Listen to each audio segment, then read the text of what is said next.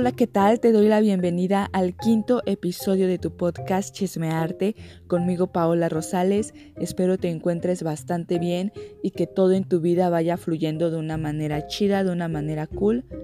Dime, ¿tú qué opinas al respecto de que la escuela va acabando poco a poco con nuestra creatividad? Me gustaría que me echaras el chismecillo por la cuenta de Instagram Chismearte con Paola te estaré leyendo, esa cuenta es para ti y me gustaría conocer tu opinión. Este episodio no es para echarle la culpa a alguien, ni mucho menos para victimizarme, o tal vez sí, así tú lo veas, pero es más para contarte mi coraje al respecto de todo este tema. En la escuela existen ciertos lineamientos, ciertas reglas las cuales tenemos que cumplir, que tenemos que seguir. ¿Para qué? Pues para que de alguna manera exista un orden y no se vuelva todo un caos y también haya cierto control sobre nosotros para tener una convivencia más armoniosa, más chida, ya sabes, todo ese rollo. Pero ¿por qué también tenemos que cumplir ciertas reglas a la hora de crear? O más bien, ¿por qué tenemos que cumplir con ciertos parámetros cuando creamos. Cuando somos pequeños vemos el mundo de una manera y lo plasmamos tal cual lo interpretamos. Pero ¿qué pasa cuando plasmamos el mundo y lo que plasmamos no es como lo interpretan los adultos? ¿Qué pasa ahí? ¿Estamos mal? ¿Quiénes están mal, ellos o nosotros? ¿Y por qué tenemos que estar mal nosotros? ¿Por qué en lugar de alimentar esa verdadera esencia, nuestro verdadero estilo, no lo van quitando? ¿Por qué se nos critica y se nos desvaloriza? Este episodio es más de yo de niña enojada dándome cuenta de las cosas, pero es que la neta, ¿por qué se nos criticaba y se nos desvalorizaba? ¿Por qué nuestros trabajos siempre fueron así? ¿Por qué se les hacía más chido a los profesores un trabajo con una buena técnica o con una buena copia? ¿Y por qué lo que realmente nos salía nos decían que eso estaba mal, que eso no estaba bien? ¿Por qué tenía que ganar el dibujo de un compañero que lo copiaba tal cual ya estaba una ilustración o lo coloreaba tan chido, ¿no? Pues su técnica era padre, la copia era padre, pero, ¿qué había de él? No había nada. ¿Y por qué esos trabajos eran los que ganaban los concursos? ¿Y por qué los trabajos que se hacían sin estar checando una imagen, sin estar checando referencias, sin estar que, que tu hermano te ayude o tu hermana o lo que sea? ¿Por qué esos verdaderos trabajos, verdaderos trabajos de niños, por qué esos eran los que se menospreciaban. ¿Por qué era así? ¿Por qué siempre fue así? Y eso está bastante mal y me da mucho coraje. ¿Por qué? Porque al final tú ya no querías hacer dibujos que te salieran. Tú ya querías lograr poder copiar un dibujo o un cierto trabajo que ya existía, que ya estaba trabajado, que ya tenía ciertos colores, que ya tenía pues una cierta perspectiva, una cierta composición o lo que tú quieras, ¿no? Y al final tú como niño querías alcanzar ese objetivo, el de tener o el de más bien poder dibujar así. ¿Y por qué no dibujar como a ti te saliera? ¿Por qué íbamos perdiendo poco a poco esa esencia, nuestro verdadero estilo? ¿Para qué? Para querer copiar el estilo de alguien más ¿Por qué? Porque esos eran los trabajos que más eran apreciados, los trabajos que ganaban, los trabajos que a todos les gustaban. Y uno era de, ah, ok, entonces así no son las cosas, así no son las caras, así no son, pues, las personas, los animales, los árboles, ¿no? ¿Por qué? ¿Por qué era de esa manera? Y, y eso es lo que a mí me da mucho coraje porque de alguna manera tú ya no vas haciendo pues lo que interpretas y ya lo plasmas de una manera en la cual quieres ese reconocimiento. ¿Y por qué desde pequeños tiene que ser así? ¿Por qué? Ay, no. Lo vi con mi hermano y lo veo con mis primitos y es triste ver esa evolución de decadencia de la creatividad. ¿Por qué? Porque yo veía los trabajos de mi hermano y decía, wow, o sea, está padre que tú ya tengas tu estilo definido, como que de niños ya tenemos nuestro propio estilo.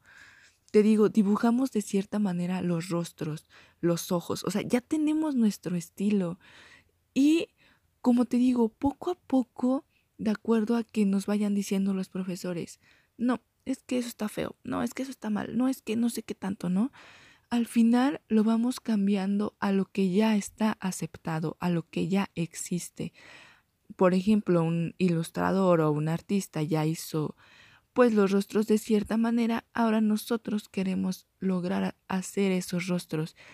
Y como te digo, lo vi con mi hermano, ¿por qué? Porque ahora él ya no quería dibujar lo que le salía o a su estilo, sino ahora me decía, ah, pues voy a checar en internet cómo hacen estos rostros y el que me guste más y lo voy a copiar tal cual.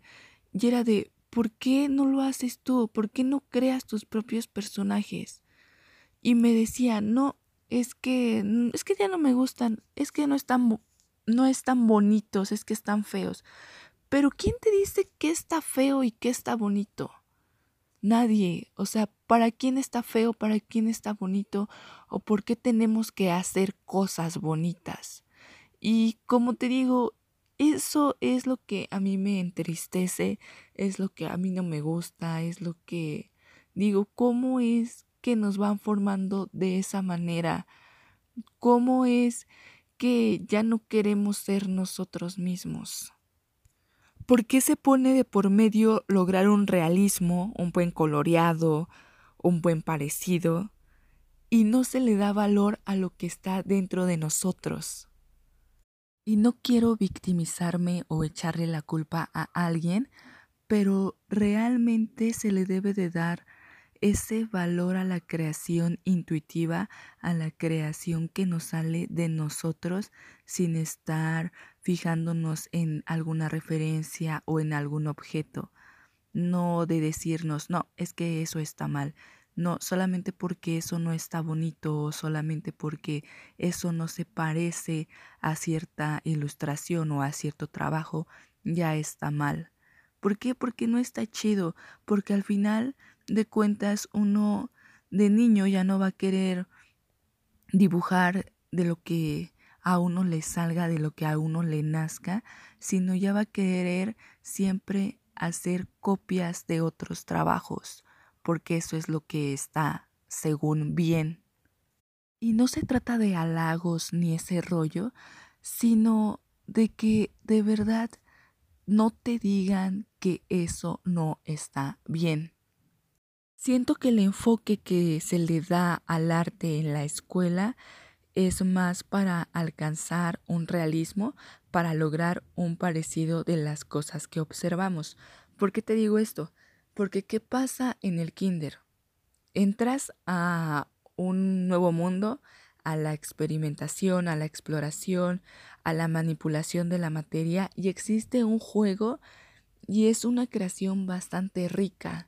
¿Por qué? Porque estamos explorando, porque estamos conociendo cosas nuevas y todo ese rollo. ¿Qué pasa en la primaria, entramos a la primaria y lo que sucede es de que se deja todo ese juego y ahora que empieza nada más a estar con lápiz de color, con el lápiz y ahora queremos nosotros tratar de hacer dibujitos como los que ya existen y esa onda, ¿no? O a colorear imágenes que ya nos dan en fotocopias y todo eso. Y de ahí pasamos ahora a la secundaria. Y yo lo que viví en la secundaria es de que la materia de artes, el profesor pues nos daba hojas de libros de dibujo con dibujos que eran de animales y eran dibujos realistas, los cuales teníamos que copiar tal cual. Entonces el arte se vuelve de alguna manera cierta copia de lo que vemos, copiarlo tal cual. sí ayuda y sí es de mucha práctica y no te digo que sea malo copiar, claro que ayuda, pero al final de cuentas de eso se va tratando, de estar copiando y de no de interpretar la realidad a la manera que nosotros queramos, sino de plasmar la realidad tal como la vemos. Y en la prepa lo que sucedió fue que ahora teníamos que dibujar objetos reales, bodegones, y eso era, eso era la clase de arte. Entonces, como te digo, siento yo que el enfoque que se le da es más para poder plasmar la realidad tal cual la vemos, pero que hay de lo que nosotros sentimos, que hay de lo que hay en nuestra mente, que hay de lo que hay pues de nuestra imaginación y ese rollo, porque yo siempre, o más bien yo viví así, creyendo que eso era el arte, solamente era tal cual, lo que si veía una ventana era tal cual, copiar esa ventana y si se parecía estaba bien y si no se parecía estaba mal y fin. ¿Y qué había de mi imaginación que yo más podía agregar, que más yo podía aportar a mi trabajo? Absolutamente nada. Y eso es lo que no está bien, porque al final te hacen creer que pues lo que tú traes dentro o toda esa onda de imaginación y de creatividad no está correcta o eso no es arte o así no son las cosas. Entonces, no está chido que así sea el enfoque, sino que pues nos deben de decir, ¿saben qué? Así son las cosas y también lo que tú tengas en la mente también vale. Entiendo que tenemos que conocer las cosas, saber cómo son las cosas para después poder deformar, poder experimentar. Si queremos, por ejemplo, a un rostro hacerle cuello largo, pues adelante. O si queremos hacer cuerpos pequeños y toda esa onda, yo la entiendo, pero igual no la deberían de explicar o de exponer y de decir, ¿saben que Esto también se puede. También pueden experimentar como se les dé la gana, como les plazca, y no de decir, esto está bien, esto está mal y ya, no hay más. Sigo en este proceso de desaprender para aprender y la verdad es de que yo hasta me sorprendo de cuando no utilizo referencias o no tengo una imagen o un objeto presente y empiezo a hacer cosas que realmente me salen de intuición, de mi mente y toda esa onda, digo, wow, ¿qué onda? Esto es todo lo que tengo, esto es lo que traigo en este momento y también sirve para conocerme y para saber qué onda conmigo. Y es bastante padre y es una experimentación de igual manera muy, muy chida. Muchas veces nos tomamos muy en serio las cosas.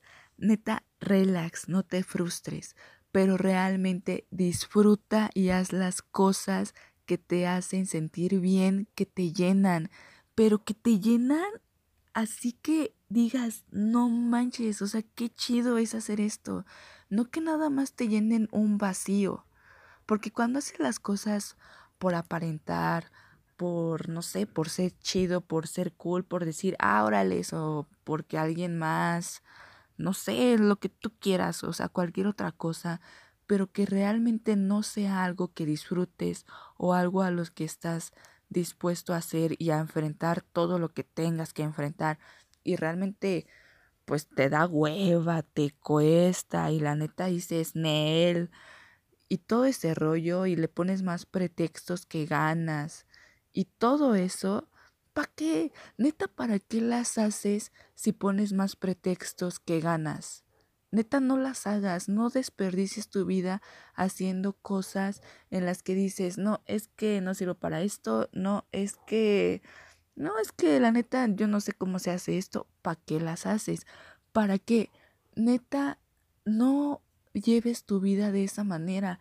Haz lo que neta, neta, neta te llene, que lo goces tanto, porque como te digo, al final de cuentas, ¿para qué vas a querer hacer cosas solamente como para aparentar o para que digan, ah, no manches, qué chido, ¿no?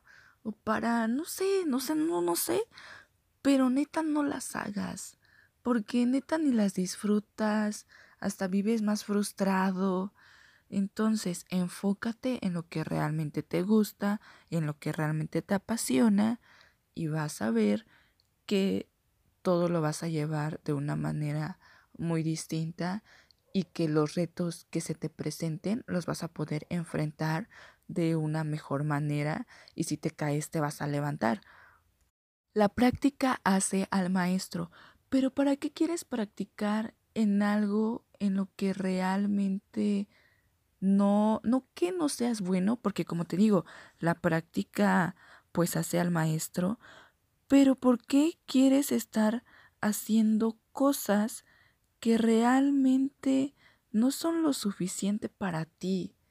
Porque sí, cada persona, como te digo, puede que te guste mucho leer, que te guste mucho bailar o lo que tú quieras cantar, lo que sea, ¿por qué no mejor te enfocas en cosas en lo que realmente, pues todos no, no somos expertos, pero sí de alguna manera sabemos que vamos a estar dispuestos a hacer las cosas.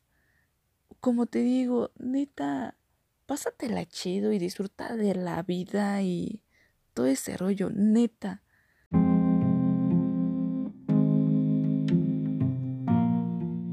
Muchísimas gracias por escucharme, de verdad aprecio y valoro bastante el tiempo que te has tomado en escuchar este ratito de chismecito conmigo.